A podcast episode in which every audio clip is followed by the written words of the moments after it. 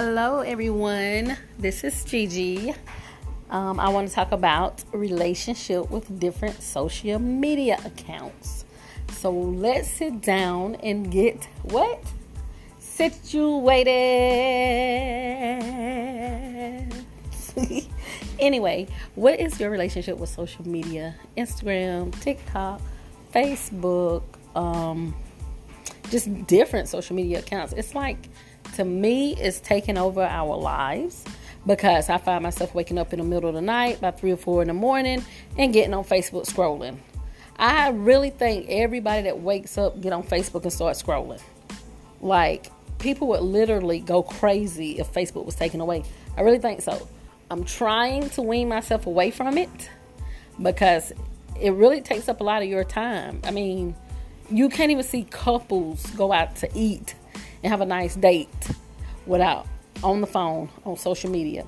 You can't see couples go to the movies without the phone lit up in there. I mean, then what's even awful nowadays if somebody get into it, get to fighting, there go the cameras. Somebody can be getting beat up, beat the heck up, and somebody pulling out a camera instead of trying to break it up or help or call the cops or trying to do something positive to end the situation. They want to film it. Because I don't know if y'all remember recently, um, these guys in New York had jumped this dude. I think they stabbed him to death and killed him.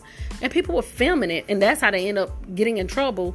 But they were filming it instead of like trying to do something about it or um, calling the cops. Because I think it, the cops came like later after it was all over with because they was too busy filming.